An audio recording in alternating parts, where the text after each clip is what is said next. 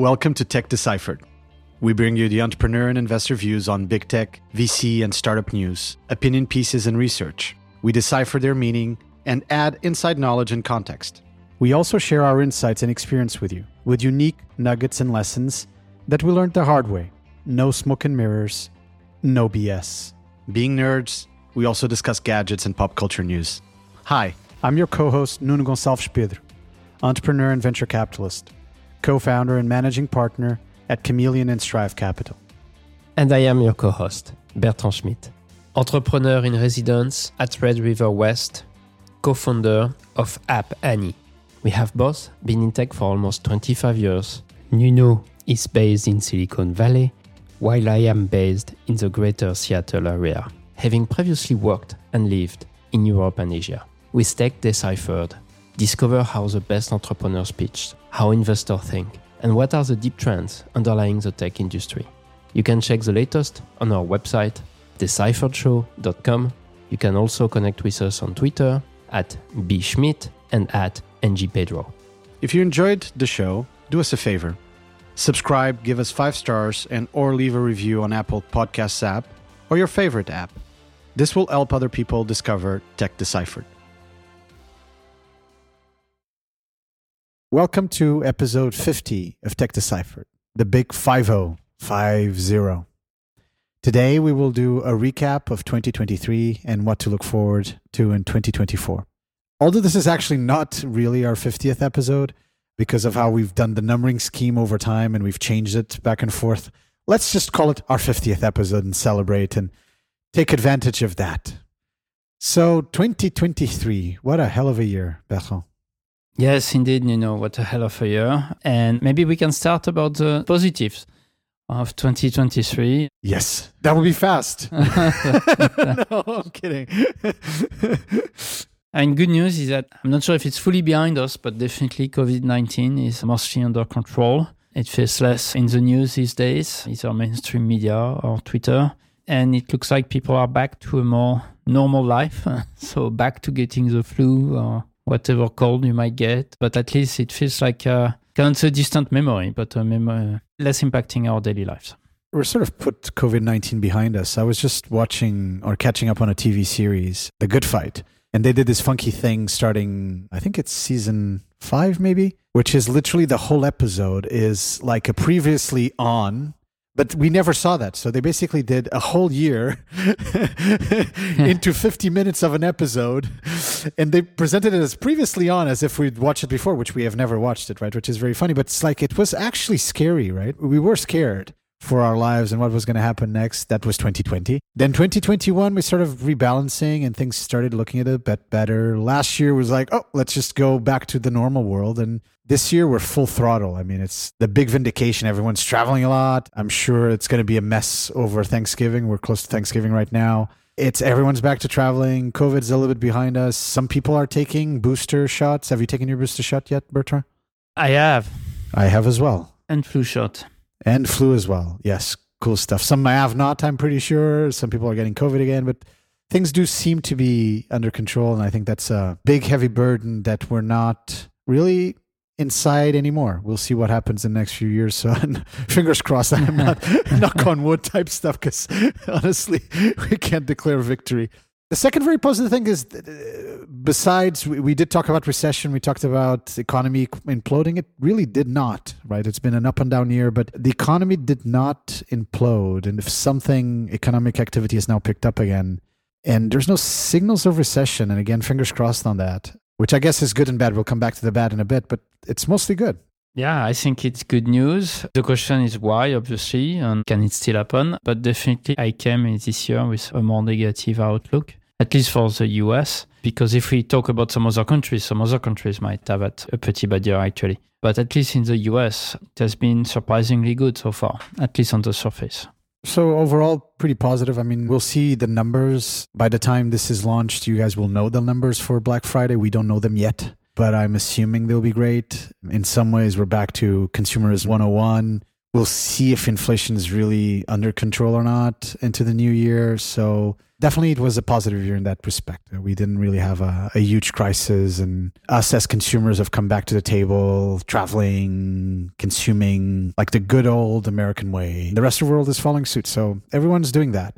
And then maybe the last three big, third big thing is it's been the year of AI. Obviously, we've had a couple of episodes on generative AI and we've sort of demystified a bit. So we won't spend a ton of time on it today. Recently, we've also had the whole OpenAI debacle, as you were saying, Bertrand, the whole Steve Jobs done in five days instead of a couple, instead, instead of, many of 12 years. years uh. the Gen Z version or millennial version of.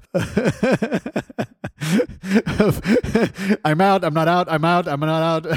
like, I think it's definitely raising a very strong question of governance. What went wrong in a surprising way, given the talent of the people involved, and maybe in an unsurprising way when you know that trying a very untested new type of structure that didn't really make sense in the first place. Indeed, don't really make sense in the first place. Yeah, I've been in a structure like that before, like a non-profit on top that owns a for-profit that is significant. Mm-hmm. And it's very difficult but you have high dependencies on a very well functioning board on top. And if that doesn't work out it's not great. I'm sure there's other reasons behind it. Well we don't know probably the story or the whole story yet if it's just the board if there were other dynamics around it that we're not fully aware of. It seemed amateur hour throughout, right? Throughout the five days of of social media back and forth, and it was like live news. They might have well streamed it. I saw someone making the comment on Twitter on X saying, "You should have just streamed it on Twitch, right? It would have been easier. We could just followed it. It would have probably been the most watched show recently." You could do a TV show where for every season is one day. exactly, exactly. Of what happened in real life. A new version of 24, I guess. A new version of 24, like a real life version of 24. But back to the positive, AI has changed everything. It's been the year of AI. Despite the market in general around startups having cooled down quite a bit, the AI market has still continued going through the roof. A lot of interesting things happening, a lot of noise as well, and a lot of things that are maybe not as great as all of that, but certainly very, very positive. We've, we've hit sort of our first year of AI is here. It's here to stay, and it, there's going to be a tremendous amount of innovation going forward. So incredibly, incredibly positive. And we just saw, I think, the results from Nvidia, and it's it's clearly amazing. I mean, they are firing on all cylinders. I've never seen a company that size exploding like this in terms of revenues year on year. We're talking about 200%. It's it's just amazing. And overall, maybe the last positive in our world of startups and venture capital, obviously, it's been a cooler year dramatically in terms of fundraising for funds, uh, startups as well. But it's not fully imploded. It's not nuclear winter. It doesn't feel like end of 2000, 2001, 2002, 2003. There's still activity. You guys are investing. Startups are still raising money. So it's been overall positive. It, it really hasn't been nuclear winter. I think that if 2022 might have been more a nuclear winter, it didn't feel that way in 2023. But I think, I don't know if I would call it positive or maybe it's more neutral that, yeah, business is done.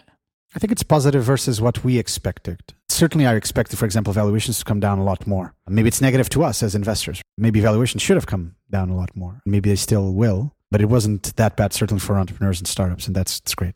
Yes, in a surprising way. So maybe should we go to the negatives or the neutral next? yes, we're going to spend a bit of time there. if we go on the negatives, maybe we go from the bigger pictures about uh, macro picture as well. Uh, we still have a war in Ukraine, in Europe, and a new one in Israel.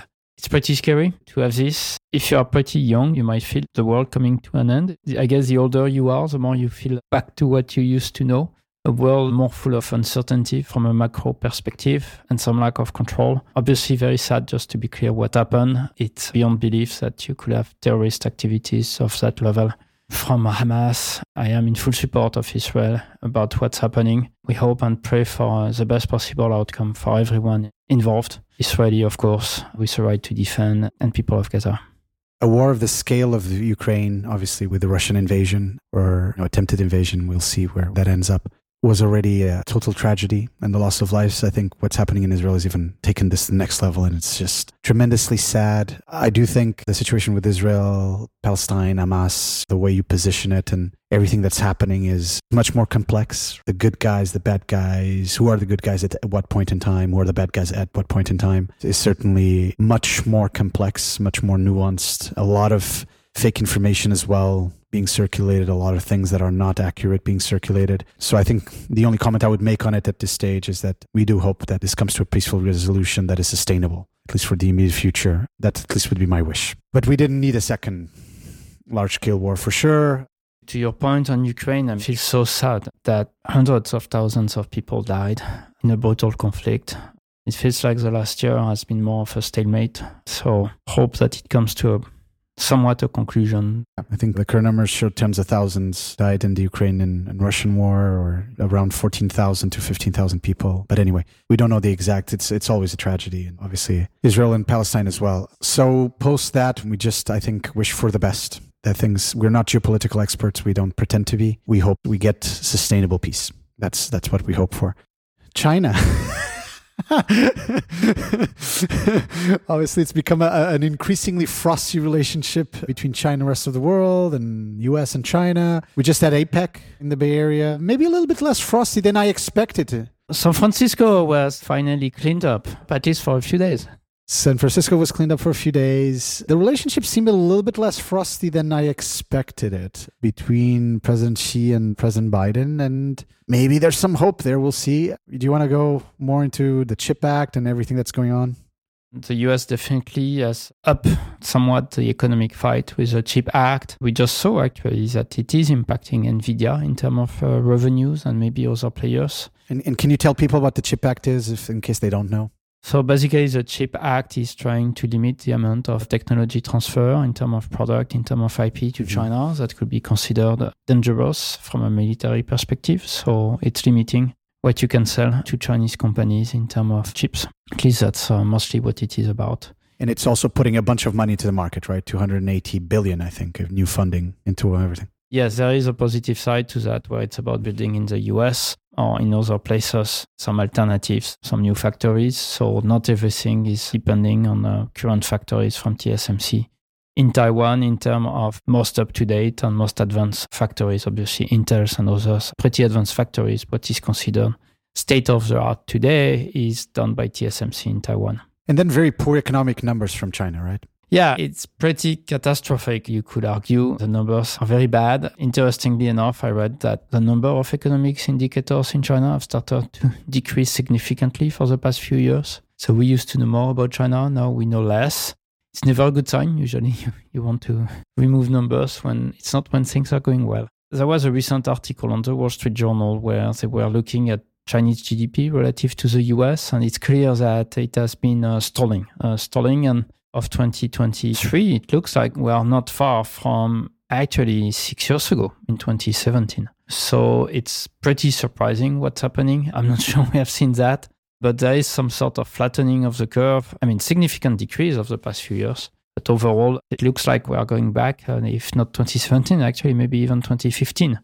So, on one side, obviously, the US is doing better than expected. So, it's great news. But China is definitely doing worse. Maybe the latest policies finally caught up with the economic strength of China. And in some ways, maybe some policies were, I mean, should have come sooner in terms of cleaning up the Chinese economic system. We see real estate after real estate companies going under. Definitely, there was an approach in China of you keep building and you hope they will come. But at some point, it's not needed anymore. There is no point in having multiple homes for one person, for one family. There is no point to reach for to nowhere. So the economic value of the Chinese model of building, building, building has a limit. There is no need for more high-speed train rail lines, rail lines. So some of the easy stuff, quote unquote, huh, because it's not so easy, but I would say what has been the approach of China and most developed countries becoming developed countries in terms of economic approach has been done basically. What do you do next from here? It's a big question.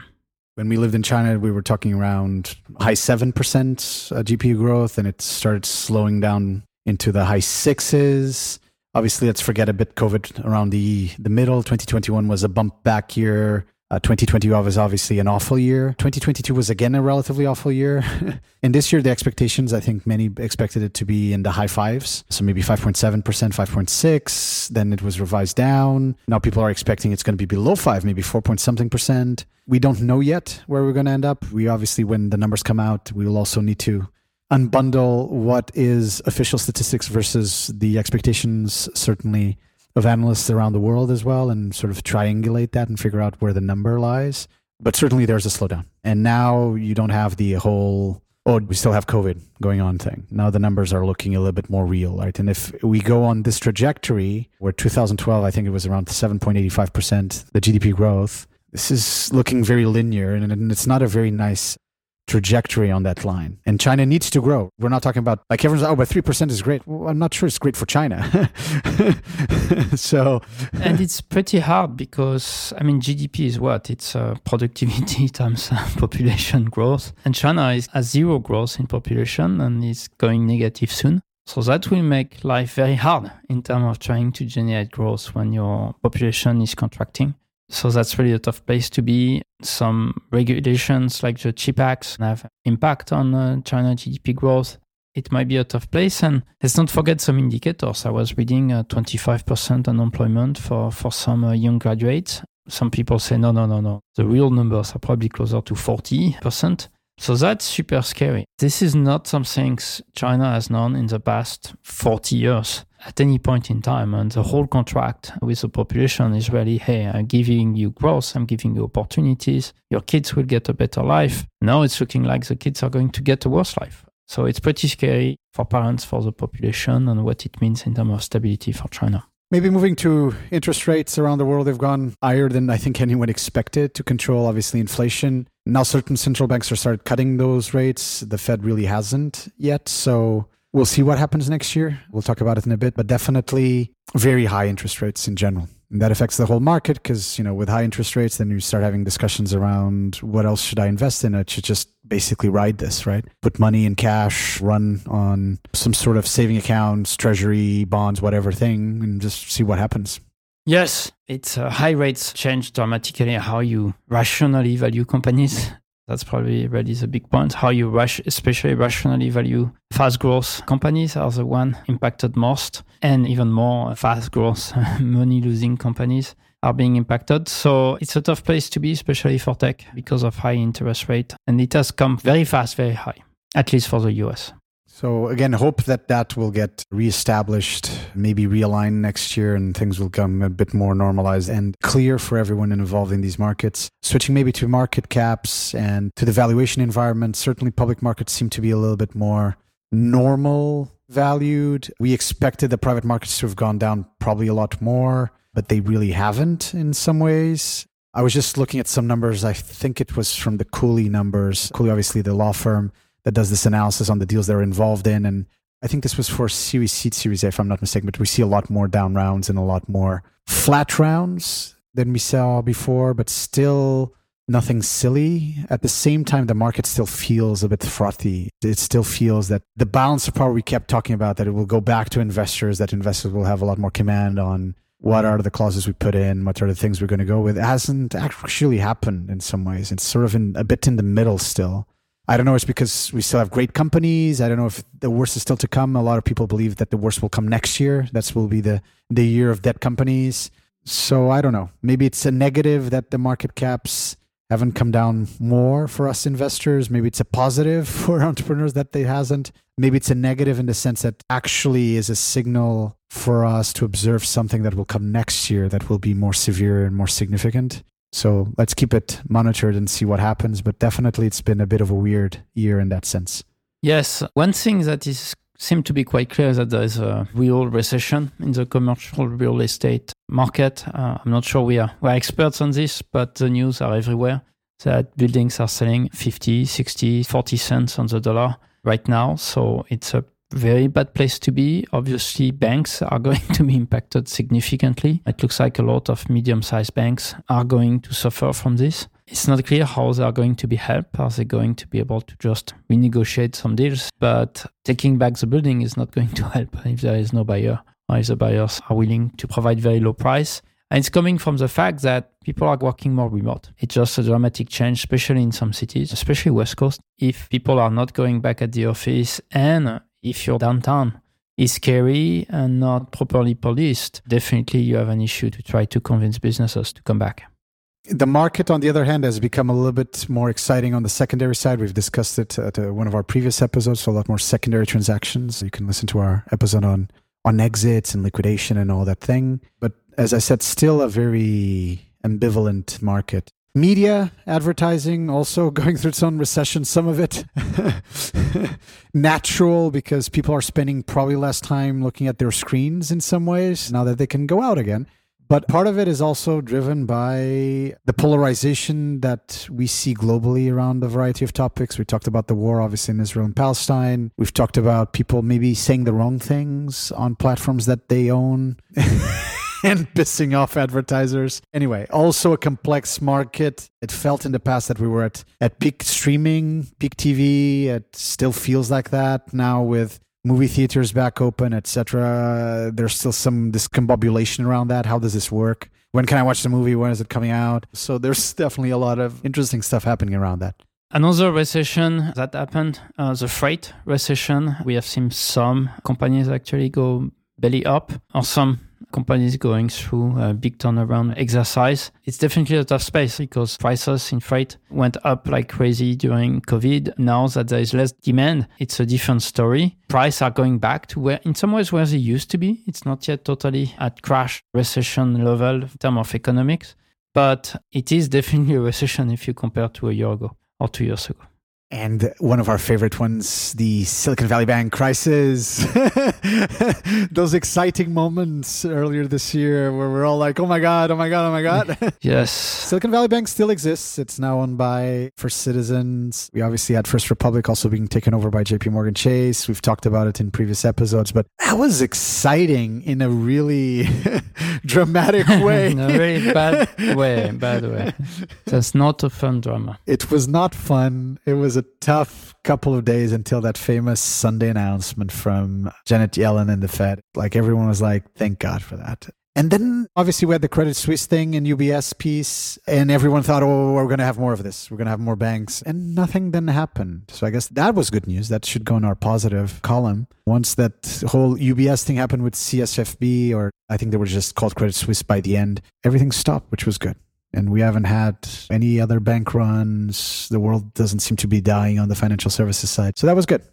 SaaS, B2B SaaS, software as a service, I think it has been tough for most companies in SaaS since 2022. 2023 was also a tough year. Definitely, there is consolidation happening from companies buying from vendors. So that means that if you are just a nice to have product, life is probably very hard. The more necessary you are, the better your position, especially if you are not easily displaced. But it has been uh, now two tough years, I think, for B2B SaaS. And I would say investors, entrepreneurs are reviewing valuation and targets in terms of growth. It's a different world.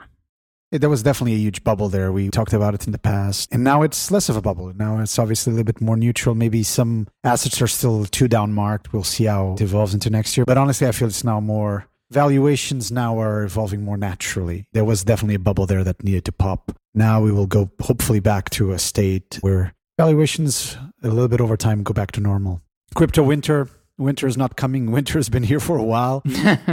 From the drama of obviously FTX, SBF, and at least he's been convicted. We'll see what happens next year on his sentencing. We just saw the SEC situation with Binance and CZ, and that's a huge settlement for Binance, and obviously CZ not involved anymore in the company. But it's more than that. So it's been a rough year. It's been a year where very visibly everyone was that was very very bullish on crypto, on blockchain, etc. In most cases, has had to step back a bit. At the same time, we have seen finally things coming out that are interesting and some interesting applications. But again, it's definitely almost like now a scarlet letter and you have to be a bit thoughtful in how you mention it and thoughtful about it. It's natural. It's sort of the the cycle that we know happens with all these big shifts in technology or in technological trends. So it's natural that this happened. I'm pretty sure next year will be better. Well, fingers crossed at least on it, that we don't have any more fraud or any more significant issues that involve SECs and stuff like that. We'll see It's not clear. It, just to clarify, I'm not sure it's fraud versus anti-money laundering, violations of sanction. No, no, but fra- fraud was SBF, right? SBF, he was convicted of fraud.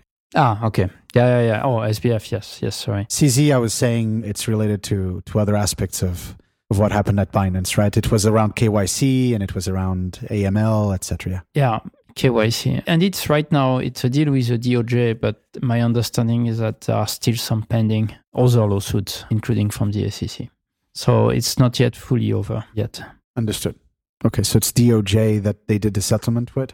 Yes, but maybe another point is that it, it looks like they're in good shape, at least from far. It's not great what happened, but at the same time, it feels like it's not like an FTX where it's a house of cards and the next few weeks this is over. I don't have this impression from Binance, at least at this stage from what I read. Interesting. Okay, so it might not be over on that side. Fascinating stuff. Regulators also doing their job, hopefully. But more regulation, more regulation. yes, more regulations coming. It looks like, especially in AI, there has been an executive order on AI in the US a few weeks ago. There has been a new responsible AI association started by some VCs. Which, by the way, is done to avoid that the actual regulation is significant because the executive order seems to be sort of behave or else type executive order and they're like then let's be responsible i feel it's like a preemptive move i'm not so sure because regulation require an act of congress real regulation so that executive order could be rescinded in a day by a new president it's a very weak type of regulation but, but it's exactly my point. The whole association that's created by VCs, etc., is a preemptive move. That the industry starts getting its act together around how it behaves. Yeah, my point is more that I was not seeing Congress doing anything. yes. Because it's gridlocked. So it's a preemptive move against what? Something that would not have happened anyway. It's a question mark for me. I don't have the impression that Congress will legislate anything in 2024. I could be wrong, but I think on the AI topic, it might not have gone through at all anyway. But you're right, it might have preempted that. It's tough to say. What is clear is that in the EU, it looks like it has been derailed because there was an AI Act in preparation, but it looks like it was derailed. It's not clear when it will go back on track. So, interestingly enough, the US has more regulations now on AI than the EU, which is might be a first. Surprising, yeah. it might be a first. But the EU uh, still passed the EU Digital Service Act, DSA, in 2022 with enforcement uh, starting in 2023. A lot of people in the US have raised questions around is it stifling uh, free speech? I would be shocked if it really impacts how American users of any service would be impacted, but I could be wrong. It will be clear that in Europe it might be a different story at this stage. But at the same time, pure free speech is not as a clear given right in Europe versus the US. So the Digital Services Act, Digital Markets Act, we'll see what's the impact of that and how, how that ripples, for example, in the US as well. Because we know that sometimes the US, certainly some states like California, tend to go and look at what the EU has done and see, oh, maybe there's something there we can do. We've seen that, for example, with privacy laws in the past. Indeed. California is so big as an economy, and it's so hard to make an exception for California when you sell services or when you propose products online that you might be forced to basically be regulated by the first state ready to regulate until Congress comes with more federal level regulations. Maybe to finalize the recap on 2023, on the neutral side, we've already alluded to a couple of these points, but public markets have been up and down, but overall they've been okay. And then valuations have come down in public markets, less down on the private market side, in particular in early stage than I expected it. As I said, I'm not sure there's a delay here or if it just will not happen at all. But we haven't seen really the dramatic decreases in valuation. As I said, there's been definitely more down rounds and flat rounds this year for sure. The data is showing that. But at the same time, the deaths of companies have been not as much as I would expect it. And I know I'm probably just wishing for the worst, but I'm not. It's just I think expected that to be a little bit more companies failing that would have difficulty in raising, and that really hasn't happened at the scale that maybe at least I predicted. Yeah, I think valuations went down in late stage. I think it went down more strongly. What does also probably help is that there has been a lot of investors willing to provide bridge financing uh, trying to bridge the gap if valuations would have been too harsh for a new run led by new investors. So I think that has helped buffer, but it's not clear it will be there for next year. So overall, Bertrand, what's your verdict? Was this a positive year, neutral year, a negative year, something in between, slightly negative, slightly positive? What's your view? I would like to say uh, I was in a way positively surprised that it didn't go worse, but definitely the new war in Israel, the bad economic situation in China, that's tough ones. But I would say overall was probably slightly positive on 2023. AI is definitely, at least generative AI, LLMs have been very game changing, and it's always amazing to see so much innovation happening all at once. I agree with you. For me, it's a slightly positive year. It's been a super weird year super weird. A lot of different signals coming from it, very noisy, very complex. Slightly positive, definitely above my expectations for, for 2023. And in some ways, on the more micro side, a lot driven by AI and the fact that that has probably pulled the private market and the early stage private market up in terms of funding, unduly so, and also in valuation. So that might have been the pushing of the boats up that we didn't quite anticipate for this year. On the macro side, in general, it's been okay. No real significant recession. Obviously, we've seen recessions in some specific industries, but not like in an overall macro economic stage. The war in Israel and Palestine is not just a tragedy, a human tragedy, which is the biggest of all tragedies, but also like it's just put a, I think, coming at the time that it did. It's just we'll see what happens next year. I mean, this like this was not good. It will not be good for a long time. Besides, as I said, the most important piece, which is the human tragedy. Sometimes I have the impression that the macro side of the world was kind of on pause for a decade or so, and these big natural disasters were on pause. But no, the real world is coming back with a vengeance in some ways it's not black swan anymore. If they're happening all the time, they're not black swans anymore, right? It's like we've had three years and a bit of things that we would say are black swans, but it's like they're now happening all the time. So a black swan now would be a time of prosperity and peace. Would that be a black swan? I guess I don't know. It's just very sad to see where we are when it comes to wars. Obviously, we had the pandemic. Wishing for the best. Wishing that we get out of this. Let's not forget also that these wars are the ones on our radar because of where we live, who we are. But at the same time, there has been some wars killing lots of people happening for years. And we should not forget about that either, even if they were not on the first page of most newspapers. We do not wish to underplay any wars or military conflicts that are happening all over the world. And some of them, as you said, for quite a long time. So moving to 2024, what do we expect? And let's start at macro level. Election year in the US. So this is going to be fun. the fun is back. it will be that this year, uh, this year, this election year, 2024. I don't know how it's possible to imagine even more big titles in the press on Twitter. Sorry on X. I don't know how more divisive it can even become, but I guess it will be every all the time. Is for people in the US, we will keep hearing about it. And it will have, just to be clear, a very significant impact on end of year 2025, because as we just discussed, every executive orders can be resigned in a day. And typically, new president means let's resign as fast as possible, what my predecessor did, where I can do it easily there will be the question of what will the new Congress look like. So there will be a lot of question marks or a lot of bets waiting to see what's going to happen. So maybe some decision will wait this year until end of year. Yeah, so we have everything happening for the nominations for the Democrats and for the Republicans beginning of the year, right up to mid of the year, and then we have election in November 5th, 2024. So we're going to have I think a lot of media cycles and all of this stuff. We'll see what happens.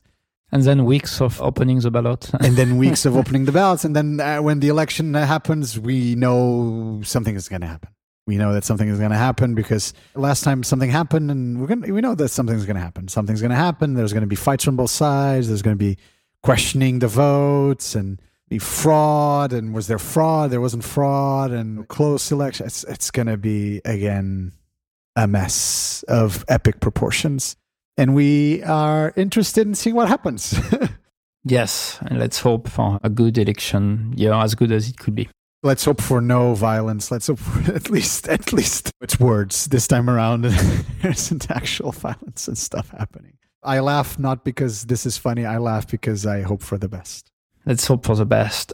Of course, there is a question can China go back to growth and growing faster than the US? That will be a big question. I certainly hope for China that it grows uh, better and find a better path. I cannot say I'm very confident at this stage. It looks like some uh, problems are pretty endemic. It's been uh, maybe two decades and decades we talk about the level of bad debt that has been issued in China. It has been rolled over for years, and it looks like it might be the time where all of this is not working anymore.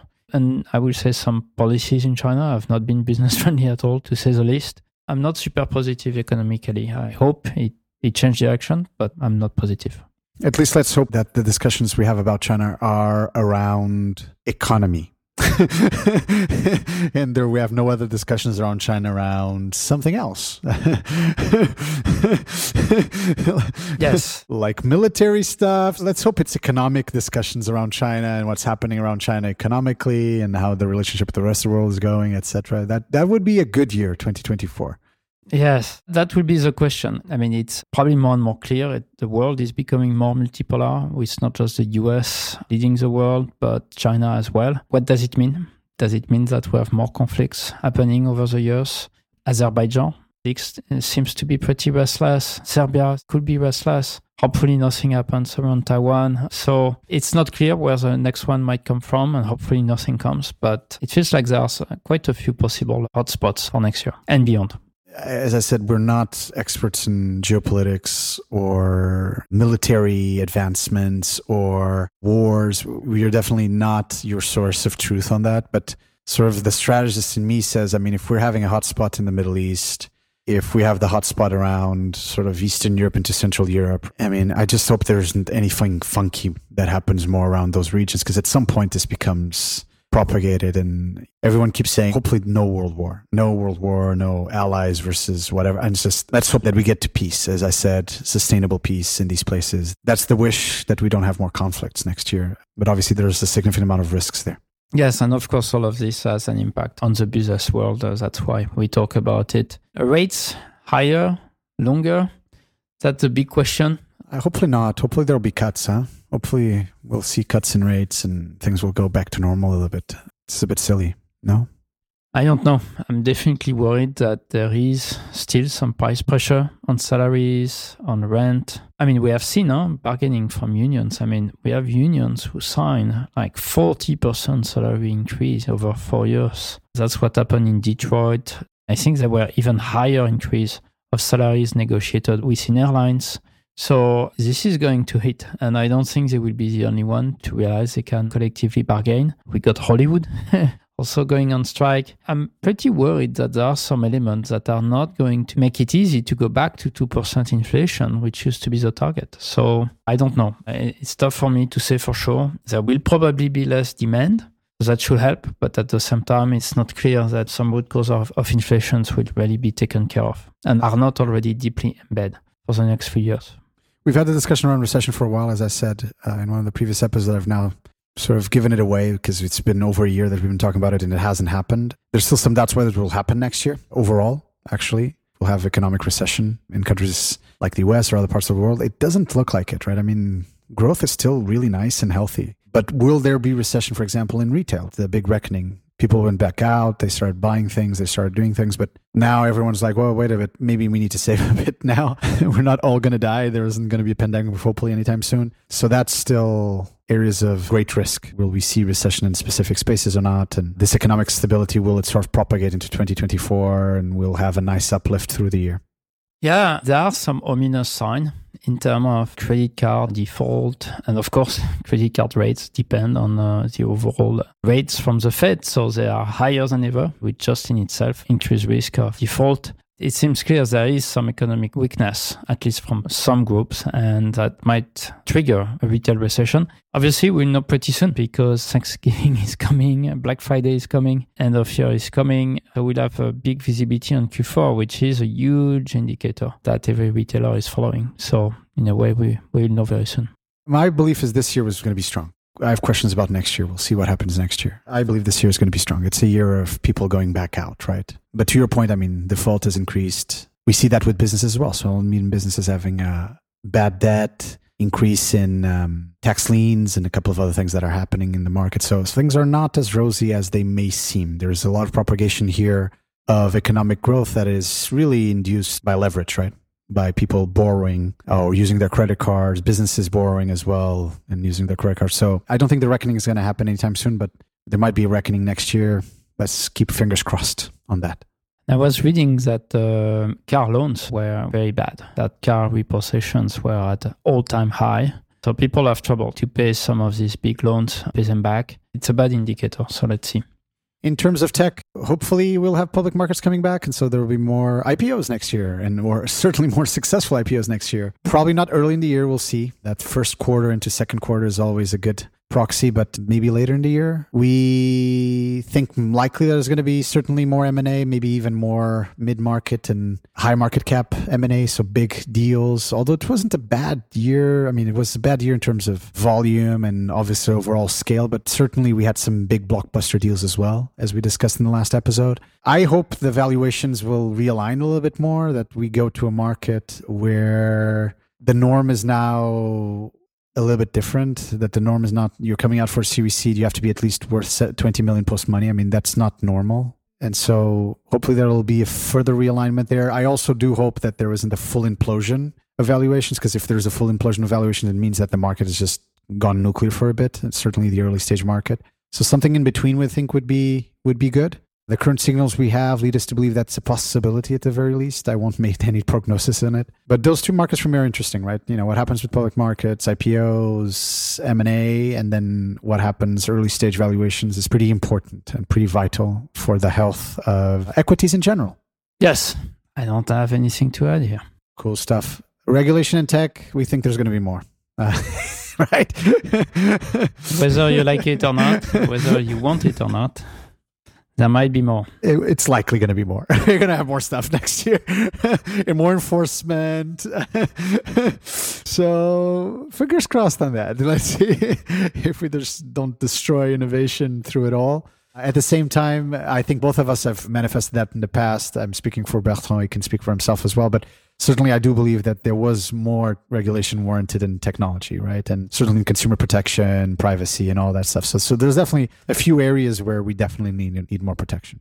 I think there is some where we need, and I think some where, where it feels like really way too early. PKI, for instance. I mean, AI is doing some great stuff, but uh, SQL database were great 40 years ago. Did we started to regulate SQL database when they started? Uh, no. And actually, that's raising a lot of questions. Do you regulate the core technology or do you regulate the application of the technology? If you need any regulation at all, I would definitely go in the later camp of regulating the application, not some core technologies. And that gets me really worried that we are, you know, that, that bright, shiny spot in the US and maybe overall in the world has been tech because tech is basically today, it's not as if there is population that keeps growing. So if you want to keep growing GDP, you need to keep increasing efficiency and productivity. How is it going to happen? Mostly through technology development. So if you destroy that pillar of growth, and it's really that one pillar of growth, then it's going to go bad. And I'm very worried we are regulating before it makes any real sense because it's just too early, too young. You don't know where it's going it's a good segue to, to, precisely AI, right? We're trying to regulate AI. We're trying to regulate the technologies and not their application or interfaces, etc. We've talked about that in the past as well. Shouldn't you focus on the interfaces and the apps, right? Shouldn't you focus on what can AI do rather than what is AI? And we know regulators are not well educated in technology understanding. I mean, they can't be. That's not their role. Just applying it to technology is not the way to go, right? Understanding what the implications are, understanding what the use cases are, understanding what the interfaces are and then having some regulation and boundary conditions around that, I do feel is necessary. Hopefully, better thoughts will prevail.